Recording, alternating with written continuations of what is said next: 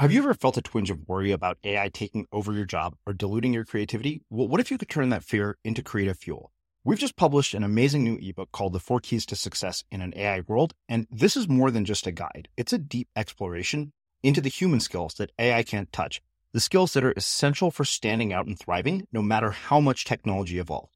We're talking about real differentiators here like creativity, emotional intelligence, critical thinking, and much more. Inside, you'll find actionable insights and strategies to develop these skills, whether you're a creative person, a business person, or just simply someone who loves personal development. This isn't a story about tech taking over. It's a story of human creativity thriving alongside AI. Picture this AI as your creative co pilot, not just as a tool, but a collaborator that enhances your unique human skills. The Four Keys ebook will show you exactly how to do that and view AI in a new way that empowers you instead of overshadows you. Transform your creative potential today. Head over to unmistakablecreative.com slash four keys. Use the number four, K E Y S. That's unmistakablecreative.com slash four keys and download your free copy. Crack open a fortune cookie, it's empty.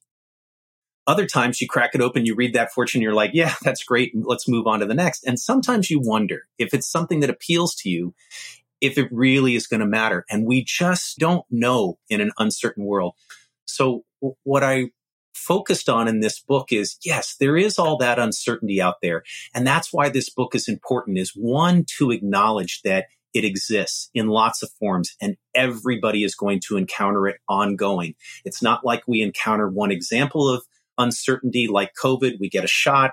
Uh, you know, we reach herd immunity and suddenly we're all good. No, it's layers of uncertainty on top of one another, interacting with one another. So the question then really becomes, you know, it's great to get that perspective. It's also a little frightening when you, when you sense the greater reality of this uncertainty. So what the hell do you do? I'm Srini Rao, and this is the Unmistakable Creative Podcast, where you get a window into the stories and insights of the most innovative and creative minds who've started movements, built thriving businesses, written best selling books, and created insanely interesting art. For more, check out our 500 episode archive at unmistakablecreative.com.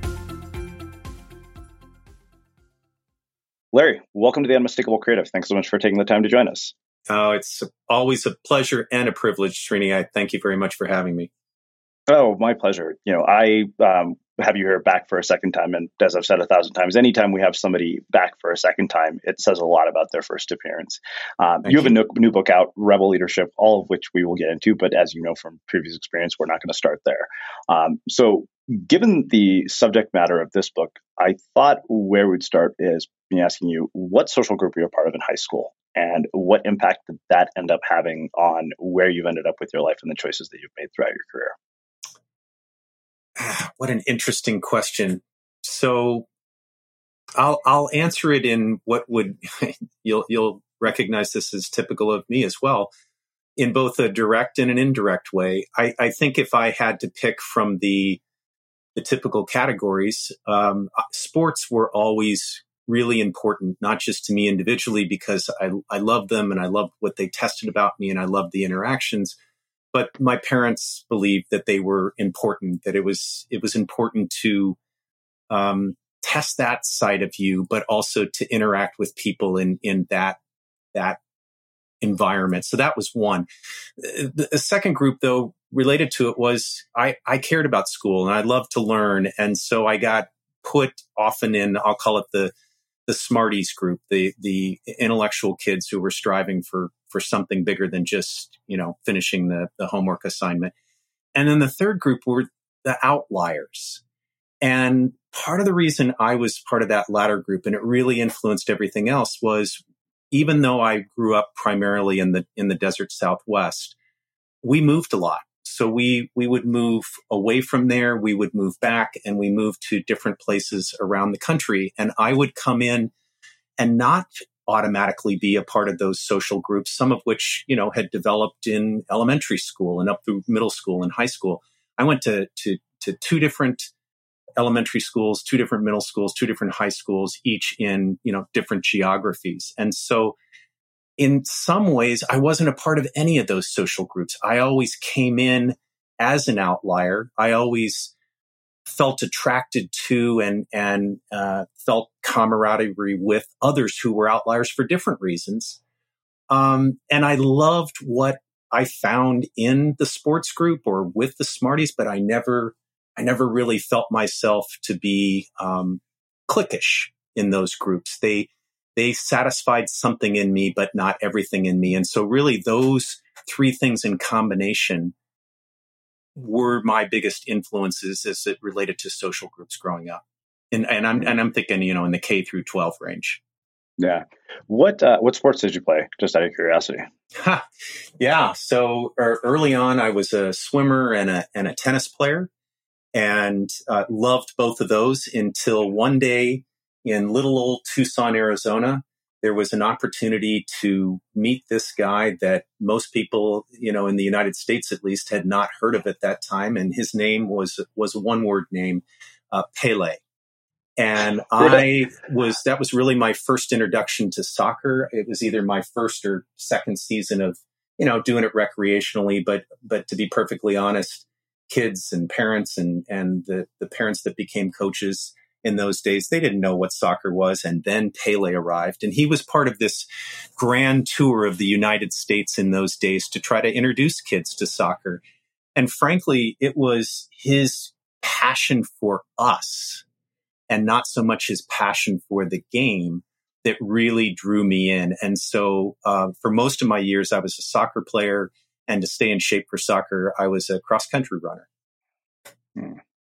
So one, uh, you know, I, part of the reason I love the fact that we're talking about sports in particular, I didn't play high school sports, and that's one of my regrets. Even though I was a terrible athlete, I mm. feel like every single person I've ever talked to who had played a high school sport um, says it was an incredibly formative experience. Ryan Holiday was a cross country runner too, oh, yeah, and yeah.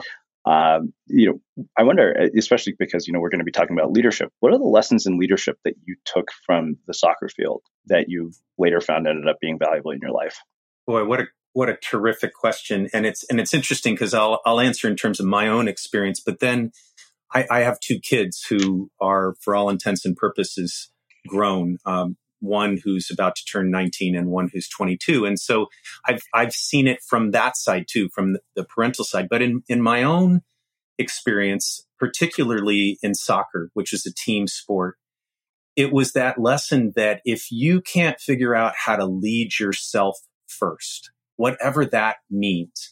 If you can't figure out what you want out of the game, if you don't understand why you're playing and not just because your parents are encouraging you to, um, if you don't have a sense of where you fit on that field, it's not much fun. And in addition to that, what you kind of learn over time is that the more you have a sense of how to lead yourself, the better you are in being a contributor to the rest of the group, whether that's, you know, the, the captain of the team or it's just one of the players out there. Soccer's one of those games where the field of play is constantly moving. There, there aren't uh, the same kind of lines that you have in football. There aren't the bases like you have in baseball that in, at least for long periods of the game, keep you contained. People are constantly moving around the field. And so to, to be an effective team, you have to know how to constantly adapt and recalculate. And if you don't have your own internal compass, you're, you're never going to be really good at that. I don't care what your skill set is. I don't care what you can do with the ball, with your feet, how many goals you think you can score. It ultimately comes back to that integration uh, across the, the entire culture of leadership on the team. And I, I think that was one of my earliest exposures.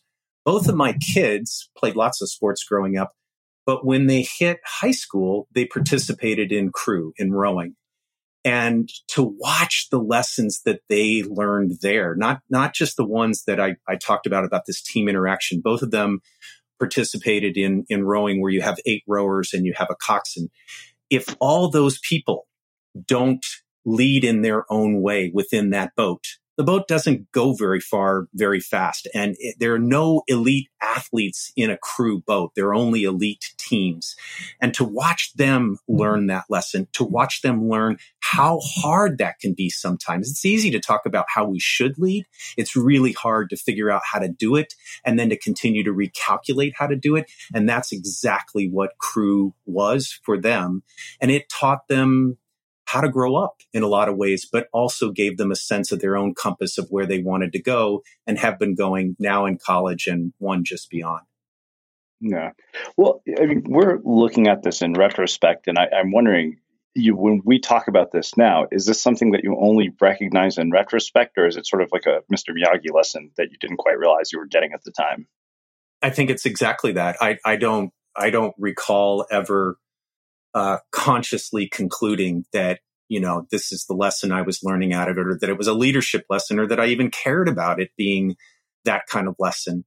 Um, I remember having a, a, a coach. His, his, name was Bill Mosier, and you know, just like many youth coaches, he was a, a, a volunteer. But I remember how he would teach us the skills of the game, and he would teach us how to put plays together. But what he really emphasized was eh, eh, that, you know, that old Wayne Gretzky quote, what makes a, a, a, good player is, is being where the puck is. What makes a great player is anticipating where it's going to go next. And that's what Bill Mosier was all about was how do you anticipate where you're going to go next? Well, the ability to do that ties back to all those things that in retrospect, I realized I learned about individually. How do you, you tap that leadership capability that I believe everybody has? And collectively, how do you make it most effective as a team? Yeah. Um, you mentioned that you moved around a lot, which I can relate to. And I wonder, this is something that is just out of personal morbid curiosity. How did moving around so much as a child affect your ability to form friendships later on in adult life? Or what impact did it have on your friendships in adult life? I think it's had a lot of impact. You know, you going back to that first group you asked me of what were my school social groups. I was, as I said, I was never really part of the the clique of any particular social group, and and part of that was I was the newcomer, and and it was well established, and it wasn't that they didn't take new members, as it were. It's just that you were never going to have that depth of association that um, that they had, and you were never going to be able to rise to that sense of loyalty that they wanted to extract from you. You know, it's as much as people in a group can be different. My experience with cliques is we want everybody to be a heavy percentage of the same.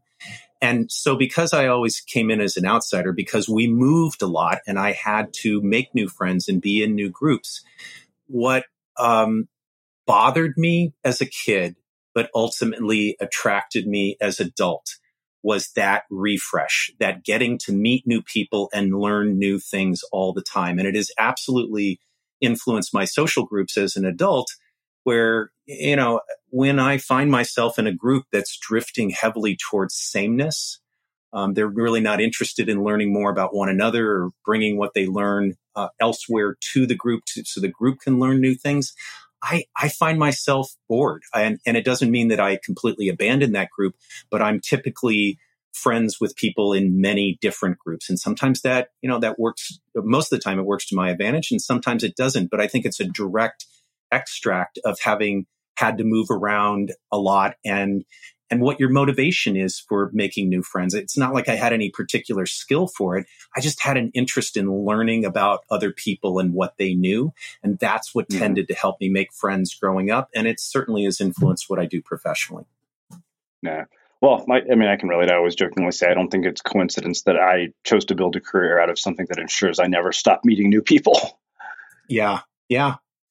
well, same. I mean, that's that's been very much the basis of my work, and not not just in the in the consulting, but you know, when I when I write a book, it it's been a constant component that I go out and talk to people. Sometimes it's a formal interview, sometimes it's an informal interview, but as much as I read, as much as I look at, you know, research in a particular area I might be writing about, I want to make it real. I want to know what's happening in, in not just in theory, but in practice. And I want to hear where um, people call bullshit on what I'm taking from the knowledge that I'm gaining. Uh, people see something different from the than the patterns that I'm seeing. So it's become a very integral part of how I work as well. And and you know, frankly, as as we've talked about before, keeps things fresh. It it not only makes you want to continue to do what you're doing that you love, it reminds you why. And part of the why for me is what can I discover in it that's new? And if I can put that combination together, I'm probably going to hang with something a very long time. And if I can't, I'm probably going to be looking for something new pretty quick. A lot can happen in the next three years. Like a chatbot may be your new best friend. But what won't change? Needing health insurance. United Healthcare Tri Term Medical Plans are available for these changing times Underwritten by Golden Rule Insurance Company, they offer budget-friendly, flexible coverage for people who are in between jobs or missed open enrollment. The plans last nearly three years in some states, with access to a nationwide network of doctors and hospitals. So for whatever tomorrow brings, United Healthcare Tri-Term Medical Plans may be for you. Learn more at uh1.com. Ever catch yourself eating the same flavorless dinner three days in a row? Dreaming of something better? Well, HelloFresh is your guilt-free dream come true, baby. It's me, Keke Palmer. Let's wake up those taste buds with hot, juicy pecan crusted chicken or garlic butter shrimp scampi. Mm. Hello Fresh. Stop dreaming of all the delicious possibilities and dig in at HelloFresh.com. Let's get this dinner party started. A lot can happen in three years, like a chatbot may be your new best friend but what won't change? Needing health insurance. United Healthcare Tri Term Medical Plans, underwritten by Golden Rule Insurance Company, offer flexible, budget friendly coverage that lasts nearly three years in some states. Learn more at uh1.com. Many of us have those stubborn pounds that seem impossible to lose, no matter how good we eat or how hard we work out. My solution is PlushCare. PlushCare is a leading telehealth provider with doctors who are there for you day and night to partner with you in your weight loss journey. They can prescribe FDA-approved weight loss medications like Wegovy and Zepbound for those who qualify. Plus, they accept most insurance plans. To get started, visit plushcare.com slash weight loss. That's plushcare.com slash weight loss. This is Paige, the co-host of Giggly Squad, and I want to tell you about a company that I've been loving, Olive and June. Olive and June gives you everything that you need for a salon quality manicure in one box. And if you break it down, it really comes out to $2 a manicure, which is absolutely insane. It's also so easy to get salon worthy nails at home with Olive and June. The difference between how your nails used to look when you did them yourself and now with the Mani system is a complete game changer. The best thing about Olive and June too is it's a quick dry. Dries in about one minute, lasts for five days, and full coverage in up to one to two coats. Visit oliveandjune.com slash perfect Mani 20 for 20% off your first system. That's oliveandjune.com slash perfect Mani 20 for 20% off your first system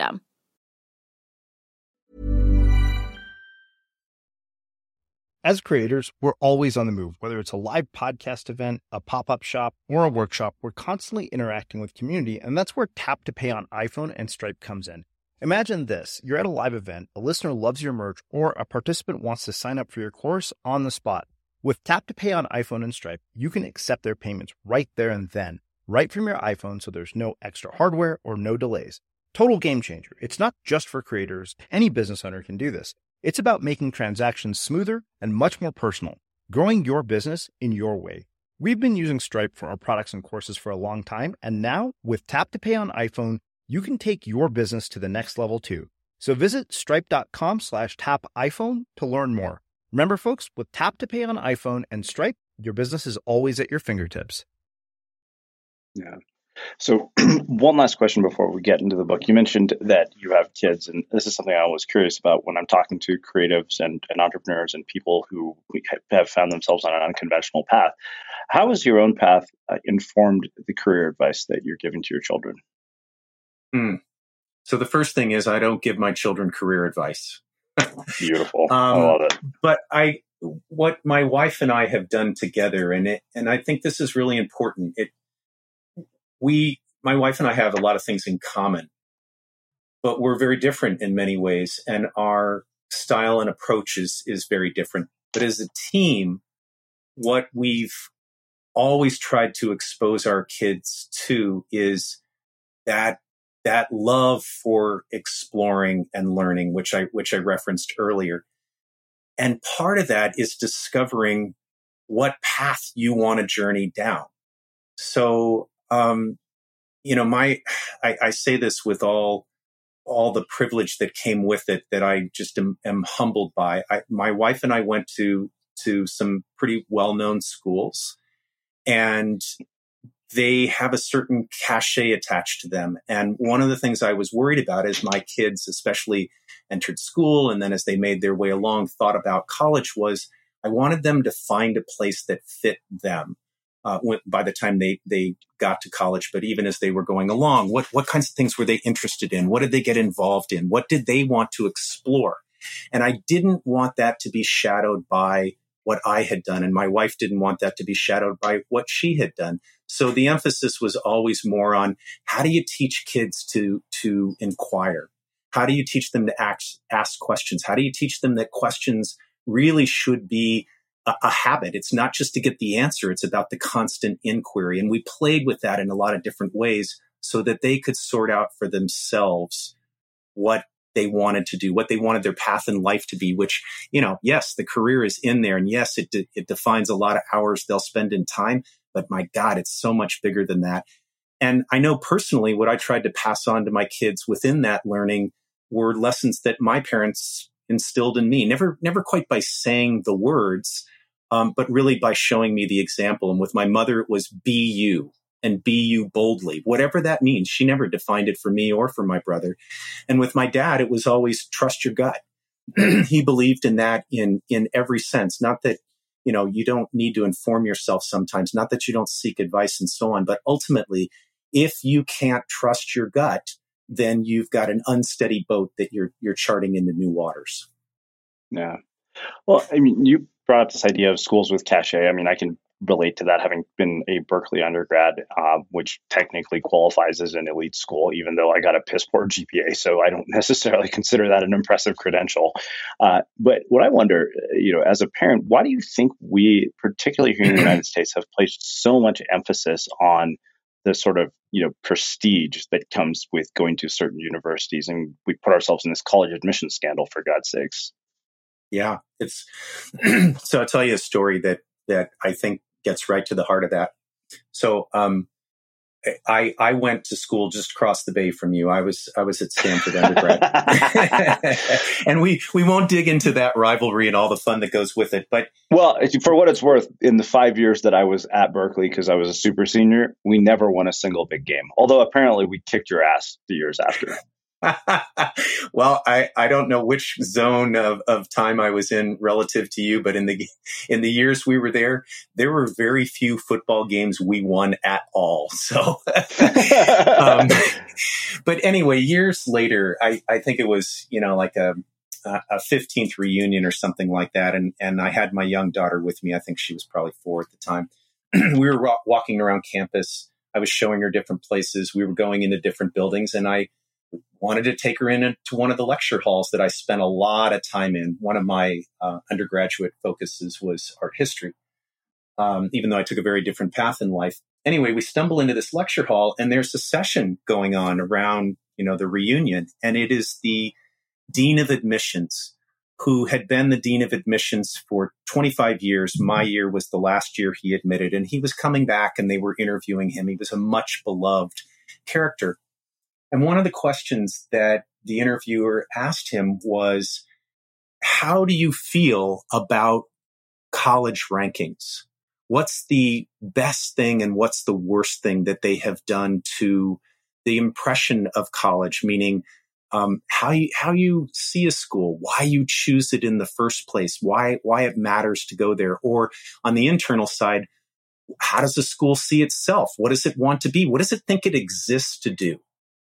And he said that the worst thing about college rankings was making people believe that there were only certain schools that were worthy because it translates into there are only certain schools that are worthy of you as a person and you as a student. And what he said made him happiest in life was when he would, after all those 25 years of admitting thousands of students, when he would bump into one of them and they'd say, Oh, Dean Fred, I, I, can't wait to tell you about what I've been up to. And he would say, well, tell me about your kids. If you, if, if they had kids, what, what have they done in life? And if they're college age, where did they go? And his happiest moments were when they would say, Oh, you know, Janie went to community college for the last two years and she decided that she wanted to take this artistic path in life or this person went to you know the the the state university the the little local uh, arm of that. And it is a perfect fit for them. They've never been happier. And so to him, it was all about making that match between who you were as a person and what is the environment that's going to allow you to release as much of that as possible to explore it freely and unencumbered. That's what really makes a great school.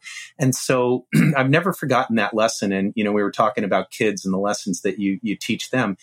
We um, always talked about college as though it was an inevitable in our household. One, because we were lucky enough that we could afford to help our kids go. But two, yeah. because we felt it was really important for them to get away from us, to get away from the overstructure and influence that they, they get these days in most public uh, high schools and, and below.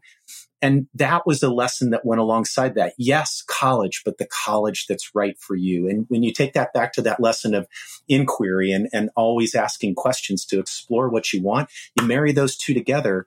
And hopefully a kid not only finds the school that's the right fit for them, but is lucky enough to go there and become something greater than what they were before they started. That's how we've always looked at it. Hmm. Beautiful. Well, I think that makes a, a, perfect segue to actually getting into the concepts in the book. So, why this book? Why now? Wow. Well, let me answer that at two levels. So, personally, I had written two books prior to this. And when I started down the path of this book, I really didn't know I was starting down the path to this book. I, I just finished one. Book writing, as you know, is hard work. So the decision really wasn't a no brainer. Um, it had to matter, I guess is the way I would put it, as, as any good work, any good project, I think does. There were two things that ultimately compelled me to write this book. One was that as much as I was seeing people out there, you know, I work a lot with entrepreneurs and creatives, much, much as you do. And as much as I was seeing people out there who were working hard to do good things, they were forgetting the context in which they were doing them. And what I meant by that is it's not just COVID that has made this world uncertain. The world has become increasingly more and more uncertain year after year after year for the entire first 20 years of this new century. And I think we've long instilled a habit of thinking of things in a way that that once you learn the rules, once you learn the, the plan that you're supposed to execute, that you can just kind of follow on, along your merry way, that there's a status quo you can arrive at, a, a sameness that you can arrive at. And as long as you know it, and as long as you execute on, along those lines, there's an implication that things are going to be fine. But that's not the wor- way the world has ever worked. And that certainly is not the way the world has worked in the last 20 years you know, we used to think of uncertainty as, as the kind of thing that came periodically or episodically. It, it's a, it's a reality of day to day life and it's happening in big ways. And so the, the lack of thinking about whatever somebody was setting out to do in that greater context rather than just having a good idea, thinking about how do you get a good idea to stick or how do you get a good idea to play or how do you attract other people to help you build on that idea when the world is constantly moving? How do you do that? Because that's very different than the lessons we typically get, not just in school, but when we arrive on, you know, at our first job, when we're trained into that, even the messages we get from media are find the formula, get good at it, you will have good results. So that was one of the big drivers for me. And the second big driver uh, for this book right now was I'd written two previous books, as I mentioned. One was on creativity and the other was on the entrepreneurial mindset. And in each of those books, I made a lot of references to leadership as a vital component, but I hadn't put it center stage. And to me, this question of how do we deal in these deeply uncertain times? How do we thrive in them, as, as the subtitle of my book points to, had everything to do with leadership, not just of those who hold the title of leader, but of how we tap that capacity within us, much like how do we go about tapping the capacity for creativity that's within all of us. So those two things were the big drivers. And frankly, this book was in my thoughts and in the works uh, two years prior to COVID. I just felt this was so important.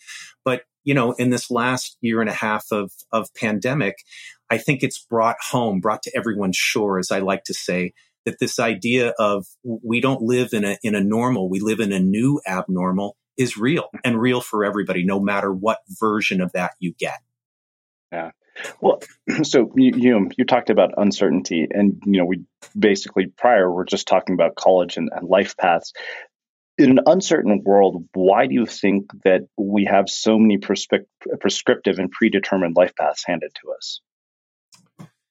I think it's the you know so one of the things I wrote about in in my book on creativity, the language of man, was about um, some of the studies that have been done on multiple intelligences. So one of the people I interviewed for that book was Howard Gardner, who's the the father of that concept that rather than just having a an IQ score Uh, that if it, if it's strong defines your intelligence and if it's weak you know says that somehow you're you're not intelligent he believes that there are these multiple intelligences out there and and they're you know related to how you perceive things physically, the way that you consume information. Are you, you know, if, if, you think about knowledge, are you a reader? Are you really more a numbers person?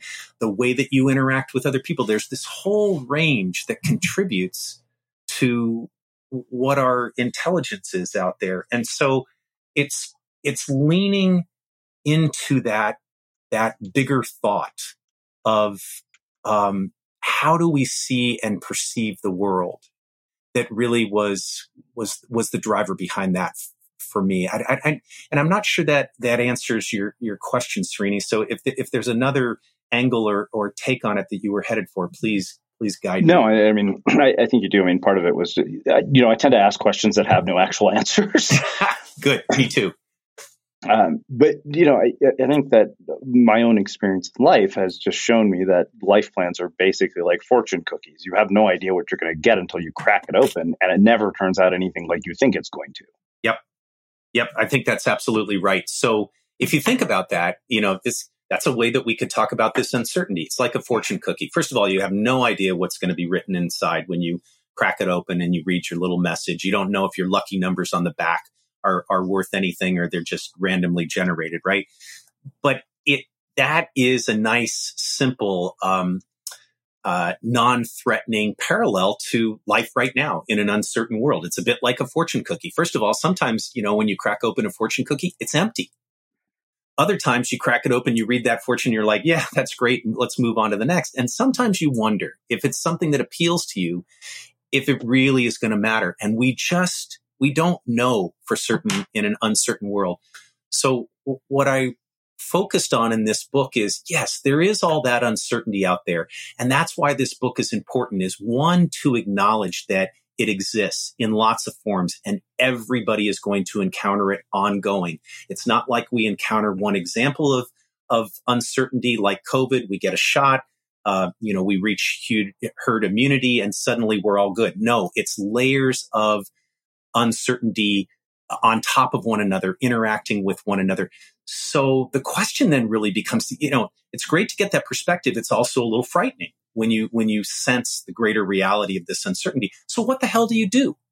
And this book was really about how do you thrive in such times? And importantly, how are leaders and leading organizations of all types thriving in the last 20 years? Because some are. And there's, there's nothing about the uh, markets that they serve that that you know they have in common to say oh because they're in that industry that you know that they can approach it this way and that's their that's their secret to success there's nothing about their backgrounds that would indicate you know a certain person is is better predisposed to success there appears to be nothing until you start to look at these patterns across how they perceive uncertainty and how they embrace uncertainty. And that's really the key here is what can you point to? What can you hang on to? What can you build from no matter what kind of uncertainty there is? And that's really what this book emphasizes is um, these patterns that exist across these leaders and across these organizations that point to those things that you can count on to guide you as you as you try to adapt.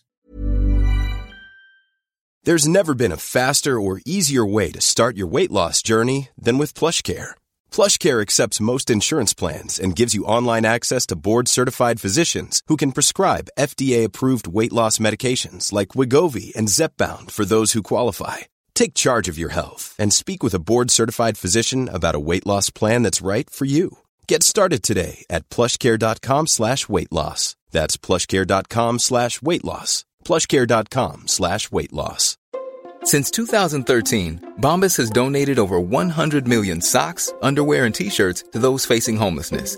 If we counted those on air, this ad would last over 1,157 days. But if we counted the time it takes to make a donation possible, it would take just a few clicks. Because every time you make a purchase, Bombas donates an item to someone who needs it. Go to bombas.com slash ACAST and use code ACAST for 20% off your first purchase. That's bombas.com slash ACAST, code ACAST.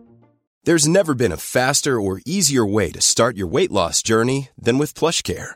PlushCare accepts most insurance plans and gives you online access to board-certified physicians who can prescribe FDA-approved weight loss medications like Wegovy and Zepbound for those who qualify. Take charge of your health and speak with a board-certified physician about a weight loss plan that's right for you. Get started today at plushcare.com slash weight loss. That's plushcare.com slash weight loss. plushcare.com slash weight loss. Life is full of what ifs. Some awesome, like what if AI could fold your laundry? And some, well, less awesome, like what if you have unexpected medical costs? United Healthcare can help get you covered with Health Protector Guard fixed indemnity insurance plans. They supplement your primary plan to help you manage out of pocket costs. No deductibles, no enrollment periods, and especially no more what ifs. Visit uh1.com to find the Health Protector Guard plan for you.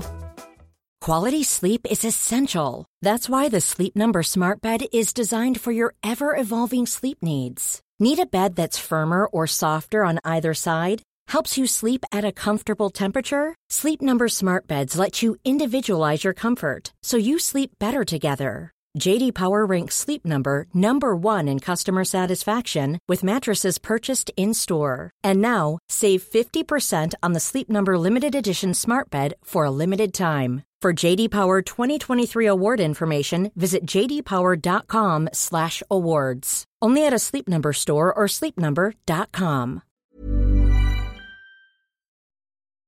As creators, we're always on the move. Whether it's a live podcast event, a pop-up shop, or a workshop, we're constantly interacting with community, and that's where Tap to Pay on iPhone and Stripe comes in.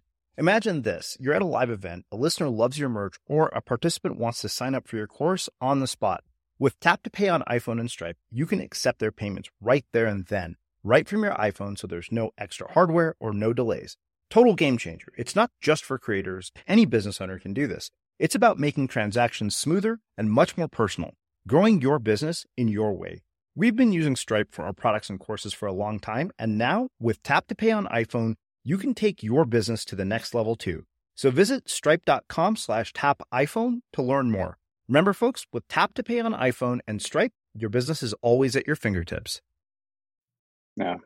Well, one of the things you say early in the book is the truth is there is no more normal. Normal implies an environment that is typical or acts in predictable ways. Today, regardless of sector, role, or goal, that doesn't describe anyone's world. Abnormal is our new normal.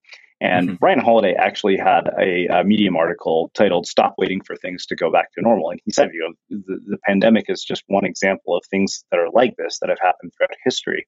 Uh, in a world where abnormal is our new normal, you mentioned perception of uncertainty and embracing it. How does somebody change their perception of uncertainty and embrace it?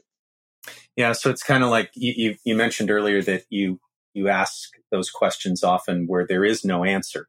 I, I, I, I, think I and and this isn't one of those questions so much as to say we tend to think about uncertainty as something that when it first arrives might feel very overwhelming and very threatening, uh, even have risks associated with it. But over time, we have an expectation that any kind of uncertainty we can get our minds around. And then pretty soon we can get our arms around it. And from there, we can create some kind of path that creates a new normal, a new status quo. And so, it, you know, the, the World Economic Forum talked about this habit that we have, not just in the US, but internationally of wanting to look at uncertainty as something we can get control over and maintain control over. And I think that's a, a natural human inclination. I mean, as much as we need uncertainty, and I'm a big believer that we do, we also don't want it to constantly dip, disrupt our lives. We'd love to have this perfect balance, but if we can't get that, our initial leaning is, well, how do we get total control over it? And when the World Economic Forum studied this, they do a, an, an annual global risk report where they ask leaders, you know, what's out there that's threatening you and what are you doing about it? And one of the dis- distinctions they made was that that kind of risk, that way we perceive uncertainty as something we can get control over and, and return to a status quo, is what they call conventional risk. Comes periodically rather than all the time. It is something we can understand. It is something we can we can get control over. But what's emerging in the last 20 years, and this is something that that uh, a couple of years the the WEF's report really emphasized, is what they call complex risk. So that means there's not just risk, risk at the individual level or the group level or the company level or even the societal level or even the country level. There's risk at all those levels. And for the very first time in modern history, those risks are intertwining with one another, often in ways that we can't see, which means that, you know, hard reality here, that really isn't an uncertainty that we can control long term we can only expect that it's going to continue and learn how to navigate within it. And I think that's the big difference maker. But as much as that has, has characterized the kind of uncertainty we've seen in the last 20 years, that doesn't mean all the ways, all the institutions and the places we learn and the things we're taught there have caught up with that. Certainly that it hasn't changed how uh, our public school education, at least K through 12, comes to us, we're taught formulaic ways to learn. We're taught how to get an A and how to get a B and what criteria do we need to, to meet to, to uh, be promoted, as they say, from elementary school or middle school or to graduate from high school. How, how do we meet that criteria? And most of that criteria is knowledge that we're, we're being taught, not method not inquiry, not critical thinking, not how to navigate uncertainty. So even if we embrace this idea that there's complex risk out there and it's a lot tougher to get your arms around it and control it in any permanent way, we still not only lack those skills for how to navigate an uncertainty, which by the way, we have inside us. We just don't practice them, but we're not taught those things formally. And in addition to that, we continue to be taught that all you have to do is understand the uncertainty and get your arms around it and you can move on. And that just simply isn't true anymore. Mm-hmm. Yeah. So, you know, later on, you go on to say that of the top five skills leaders said were most important in an unpredictable world, there are three clearly overlapping creativity, problem solving, and adaptability. How we show up, how we do great work, how we create and innovate, and how we create the internal environment and culture in which we do those things all has to do with our ability to keep on adapting as the landscape continues to change. So, adaptability in particular is what intrigues me most uh, about what you said here and what I wonder is that capacity for adaptability, having interviewed such a wide range of people, including somebody like Justine Musk, Elon Musk's ex wife, do you think adaptability is something that people have to varying degrees? And can they increase the degree to which they're capable of adapting to hmm. uncertain circumstances?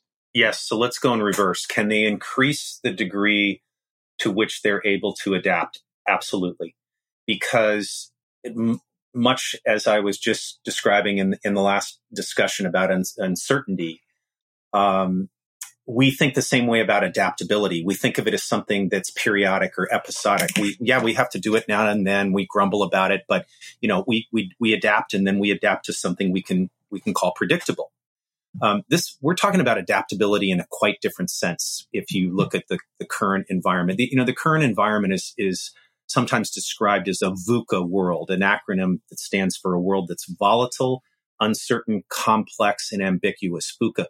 But if you talk to people who really think about that idea, they make the important distinction to say it's volatile, uncertain, complex, and ambiguous all the time. So adaptability isn't this, this skill that you learn in one form and that you use now and then. You have to practice it.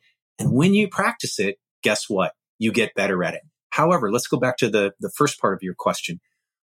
you know, it's, it's more a matter of each of us has different skills for adaptation.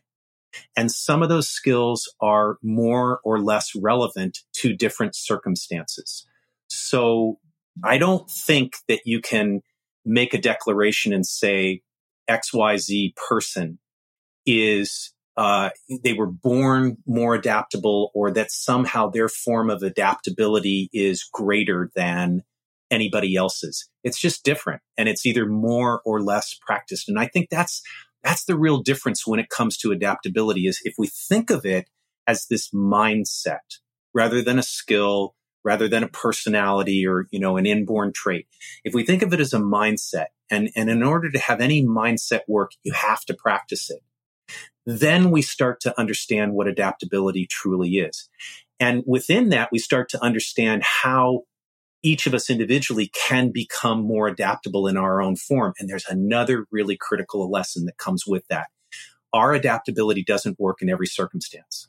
And so in order to truly adapt and to truly thrive in an uncertain world, it's a team sport. We have to learn to do that in groups, whether it's a, you know, a literal team like a project team or a sports team, or it's a, it's a company and across the entire employee base. If we're not thinking about adaptability as a mindset and as a skill, really as a strategic imperative of any group or team, then we're likely to get undone by an uncertain world. And so that's, that's really how I look at adaptability. But I think the norm when we look at adaptability is I got to learn the skill that allows me to adapt to this situation this one time. And then I can go back to normal until the next time I'm asked to adapt somewhere down the line. Yeah. Well, I mean, I, I think the reason that that uh, you know why I brought up that question is context matters a lot here, right? So if you've read any of the Fifty Cent books, you know the one he did with Robert Greene, which is the Fiftieth Law, and even Hustle Harder, you look at the circumstances in which he grew up in. In that context, adaptability becomes almost inherent compared to you and I, who got to go to you know Stanford and Berkeley. That's you right. Know, I would argue that 50 Cent's adaptability capability is probably a bit broader given you know the fact that he came from such adverse circumstances. I, I think that's absolutely true, Srini. And so, you know, we um, we haven't said out loud the, the, the title of the new book, but the, the the title is Rebel Leadership: How to Thrive in Uncertain Times. Rebel leadership is at its core about being conscious of context. Because if your environment is constantly changing, if it is some combination of volatile, uncertain, complex, and ambiguous, that means that context is moving. And if you don't understand where the context is in any, any, point in time, how can you go about applying your skills well? How can you go about seeing where you need complementary skills to to go along with yours, to, to work together with others, because we don't all have that same experience. And in a moving world, we don't all have the complete reference point to understand the context of a world that's that's constantly changing. I, I think I think if if I had to summarize it, rebel leadership is about remembering context. And when you get within a a group setting, which really is kind of in, implied in some ways when we talk about leaders or leadership, there are three keys to what allow organizations and teams to to develop adaptation as a uh, not only a strategic priority but a competitive advantage if we if we want to put it that way. And those three things are co-creation inquiry and diversity so the first one, just to put a simple definition to each of them, is that nothing that we come up with as a solution to a problem, nothing that we innovate is ever an individual endeavor. You know, even if you have an individual inventor or creator, they're building off somebody else's knowledge or something else that existed before, even if what existed before informed them that something could be better, that it could be done in a different way. Um, that that kind of co-creation is really the difference maker by behind any of the significant innovations that that human beings have made for hundreds of years. The second thing, though, is inquiry. In order to co-create well, you need to be able to have this constant flow of of questions to understand what you know and what you don't know. Um, I'll put it this way: one of the people I interviewed for my last book, uh, I interviewed nearly 70 MacArthur Fellows. And, and for listeners who don't know this, that they're winners of the quote unquote genius award for creativity. One of the people I interviewed was this woman by the name of Deborah Meier, and she's an education reformer. So her job is either to come in and turn around schools, develop new school models, really start from the, from the ground up to say, how can, how can students learn better? How can teachers teach better? She, uh, builds every project that she puts together, every team that she brings together based on what she calls the five habits of the mind. And those five habits of the mind are, go figure, questions. It's about inquiry. And, and the five habits are this. The first one is, how do we know what we know? They use that question not as a one time thing to kick off a project or to introduce a new team member to the team. It's a constant check on what their assumptions are, something that's very, very powerful in a VUCA world. How do we know what we know? The second habit of the mind is asking the question, is there a pattern? Because as we look at our assumptions, we may see an outlier that says, hmm, something about those assumptions that we made, whatever it was based on, is changing. But if it's an aberration, we should be a little less interested in that. If it starts to look like a pattern, we should be very interested in that. So she goes from the first habit of how do we know what we know to is there a pattern to always asking some form of the question, what if?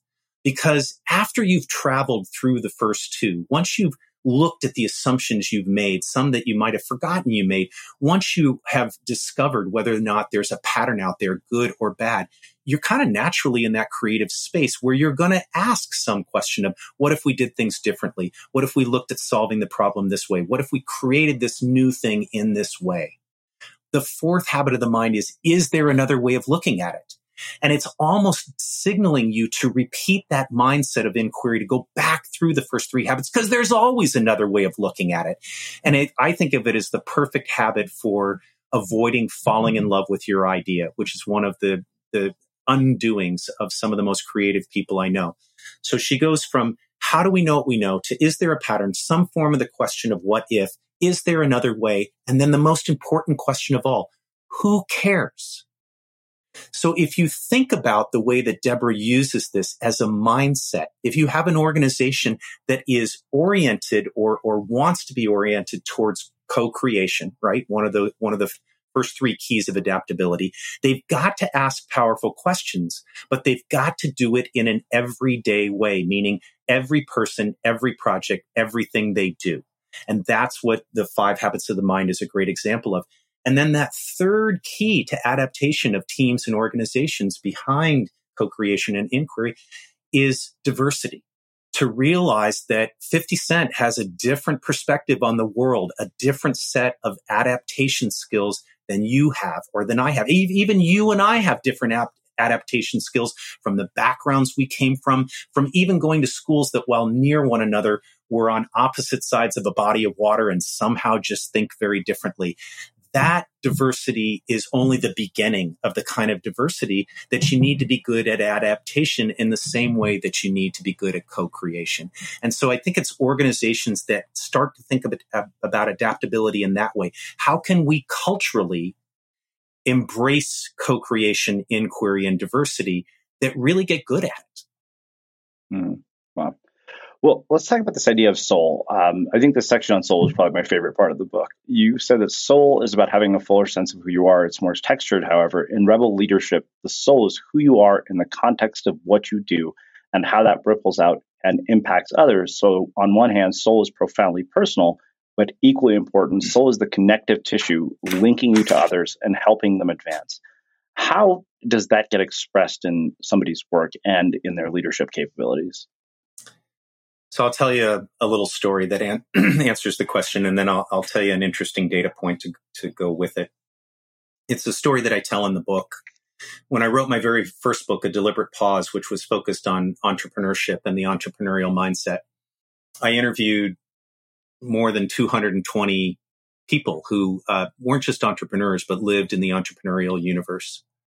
And I'd ask them all sorts of questions, but at the end of every conversation, I would ask, is there something that through all your ideas, through all the trials and tribulations, through all your success, has been the difference maker for you, something that you always point back to. And whenever I would ask that question, which was often, you know, live talking to somebody in their office or in a coffee shop, but sometimes over the phone or over a, a Skype call in, in, in those days, uh, a similar thing would happen. The first thing would be the look around. If I was sitting across the table from somebody, they would look around the room, even an empty room, as though they were just checking in on who might be listening, not because they had no intention of, of answering the question, actually because they had every intention of answering the question, but they wanted to see who might be listening, who might be, who might learn from it. Or that's the way I always perceive the look around.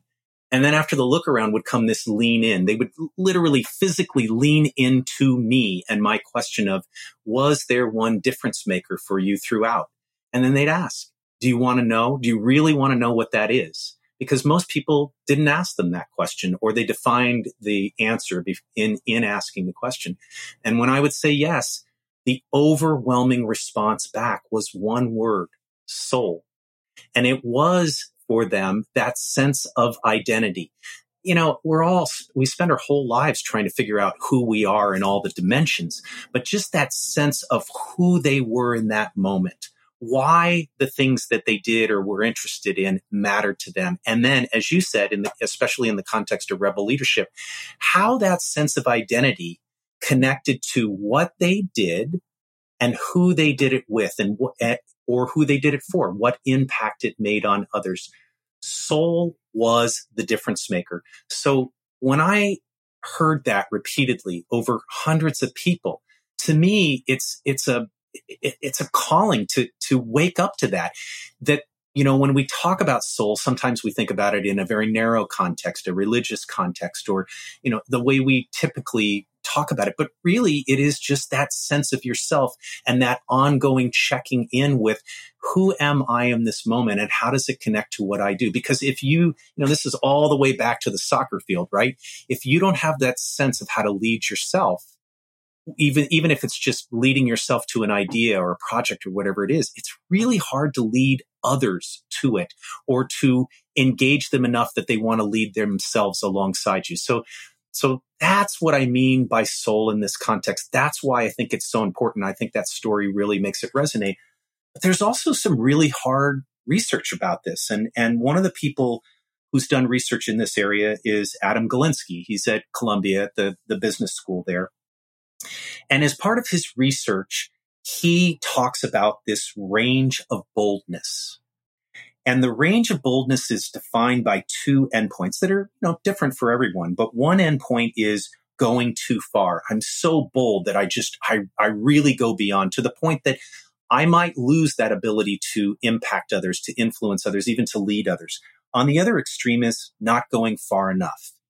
And so the trick, he says, is to figure out where you are on that range. And the two most important things you have to figure out to know where you are in that range of boldness are what do you know and believe about yourself?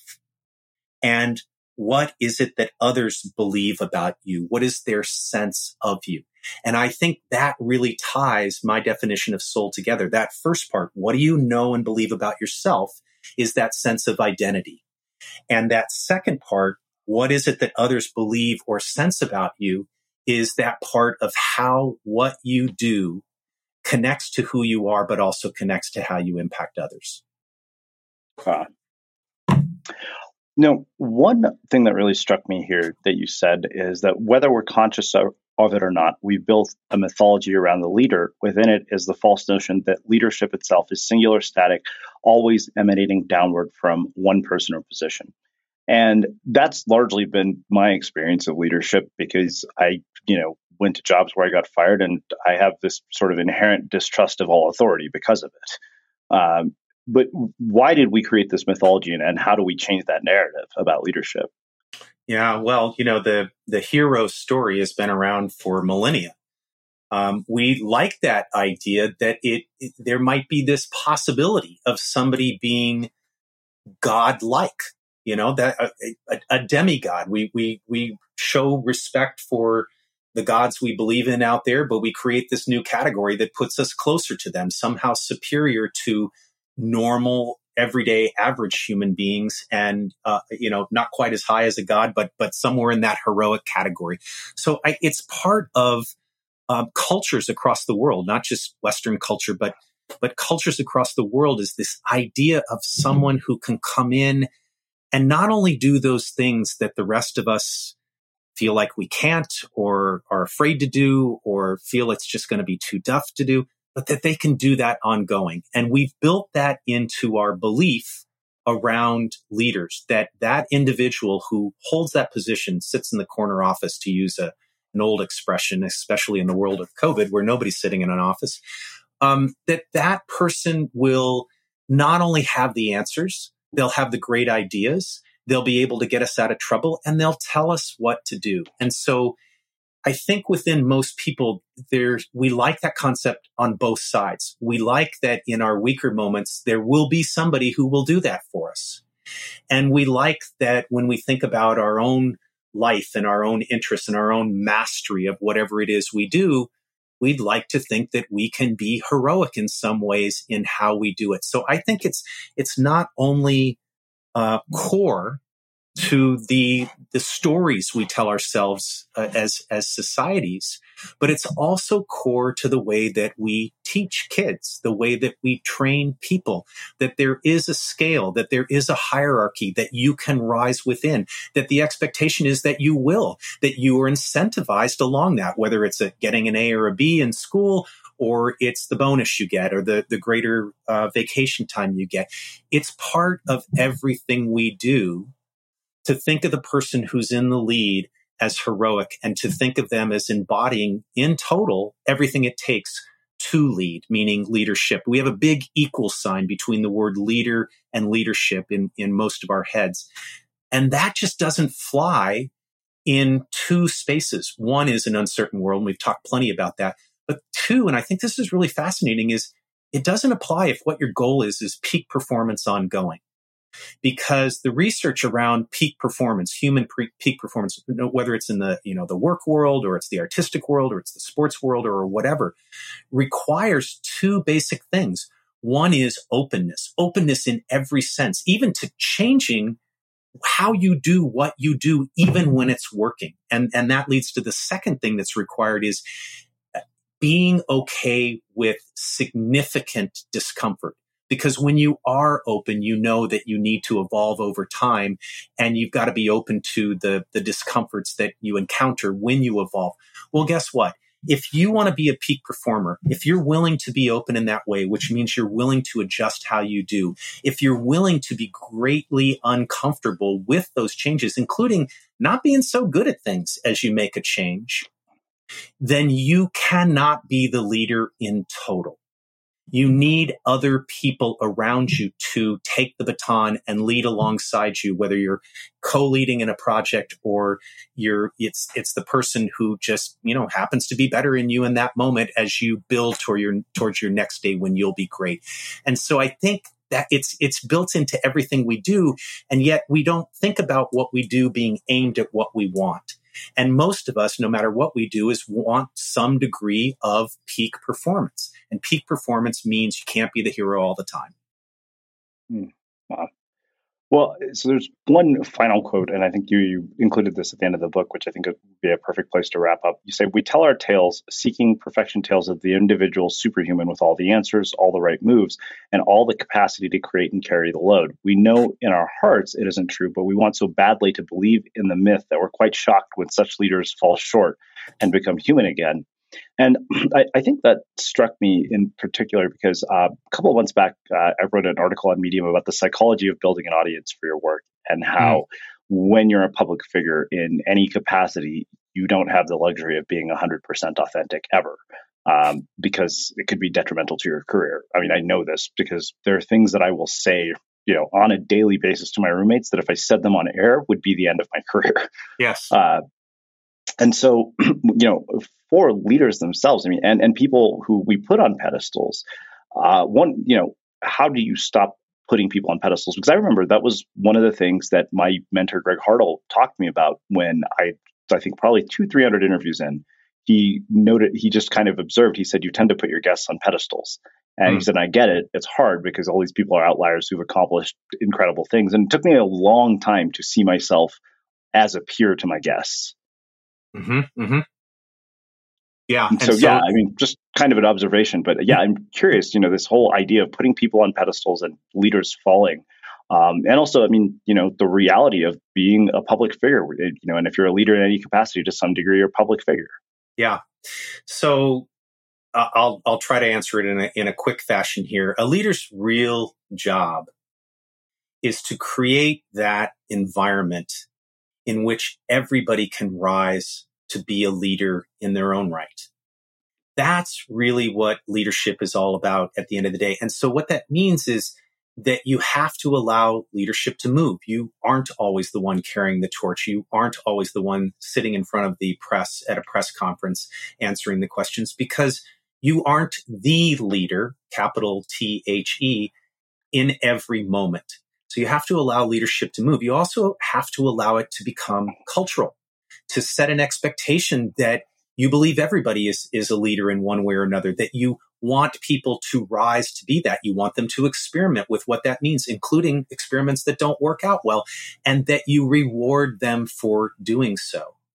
And you want to show that you're willing to do that, not just in one moment, you know, before one press conference, but all the time. And so if you're a leader who thinks about that, in that way that you're creating that environment, that you're allowing leadership to move, that you're building a culture, and that you're thinking about that existing over a long term, you go a long way to defeating this idea of the leader as hero because you're not trying to fill those shoes. You're doing everything that in some ways sounds like the opposite, but you're also doing things that make the whole situation, you included, more powerful in what you do. Mm, wow. Wow. Um, well, I feel like I could talk to you about this all day. You know, there's so many layers to everything you've written about here. Uh, but you know, in the interest of time, we will wrap with my final question. Uh, what do you think it is that makes somebody or something unmistakable? Yeah, I love that you asked this this question. Um, and I think what you just asked me about, you know, ties right to it we you read a quote from the book and you said we all inherently know that there's there's no such thing as this perpetual hero. There are heroes in moments sure but this perpetual hero or leader or whatever it is but at the same time we we turn back and then expect to see that in what we do. Being unmistakable is doing what you know is right. It's that that sense that those entrepreneurs I interviewed all those years ago have what I call came to call the no choice factor that they they know their sense of soul enough. They look at the environment around them and they they think with those habits of the mind that I described that that Deb goes through. Hmm. And they see these opportunities because they see what they believe to be right. They believe they have no choice but to pursue that. So I think it's that bravery to keep exploring which is what I try to teach my kids along with my wife, that allows you to see what you know to be right and what you start to believe you have no choice but to do. And when you pursue that, that's what makes you unmistakable. Mm, amazing. Well, um, I can't thank you enough for taking the time to join us uh, and share your story, your wisdom, and your insights with our listeners. Uh, where can people find out more about you, uh, your work, the new book, and everything else that you're up to? Yeah, I appreciate you asking that as well. So the, the easiest way to find out about all of that is at my main website, which is lrspeaks.com. My initials, L and, and R, Larry Robertson, lrspeaks.com. And, and there you can find out about everything. And of course, uh, the book, you can learn more about it on Amazon too. Amazing. And for everybody listening, we will wrap the show with that. Thank you for listening to this episode of the Unmistakable Creative Podcast. While you were listening, were there any moments you found fascinating, inspiring, instructive, maybe even heartwarming? Can you think of anyone, a friend or a family member who would appreciate this moment? If so, take a second and share today's episode with that one person because good ideas and messages are meant to be shared.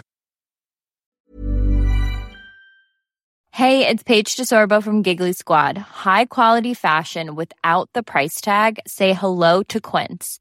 I'm snagging high-end essentials like cozy cashmere sweaters, sleek leather jackets, fine jewelry, and so much more. With Quince being 50 to 80% less than similar brands And they partner with factories that prioritize safe, ethical, and responsible manufacturing. I love that. Luxury quality within reach. Go to quince.com slash style to get free shipping and 365 day returns on your next order. Quince.com slash style. Hold up. What was that? Boring. No flavor. That was as bad as those leftovers you ate all week. Keke Palmer here, and it's time to say hello to something fresh and guilt-free. Hello Fresh. Jazz up dinner with pecan-crusted chicken or garlic butter shrimp scampi. Now that's music to my mouth. Hello Fresh. Let's get this dinner party started. Discover all the delicious possibilities at hellofresh.com.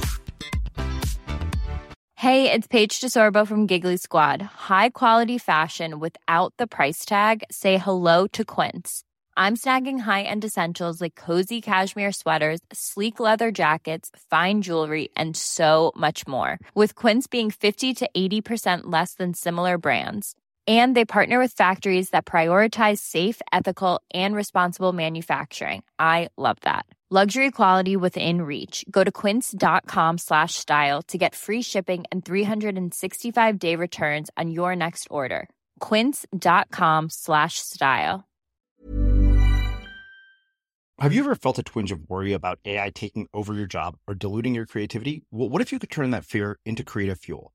We've just published an amazing new ebook called The Four Keys to Success in an AI World. And this is more than just a guide, it's a deep exploration into the human skills that AI can't touch, the skills that are essential for standing out and thriving, no matter how much technology evolves. We're talking about real differentiators here like creativity, emotional intelligence, critical thinking, and much more.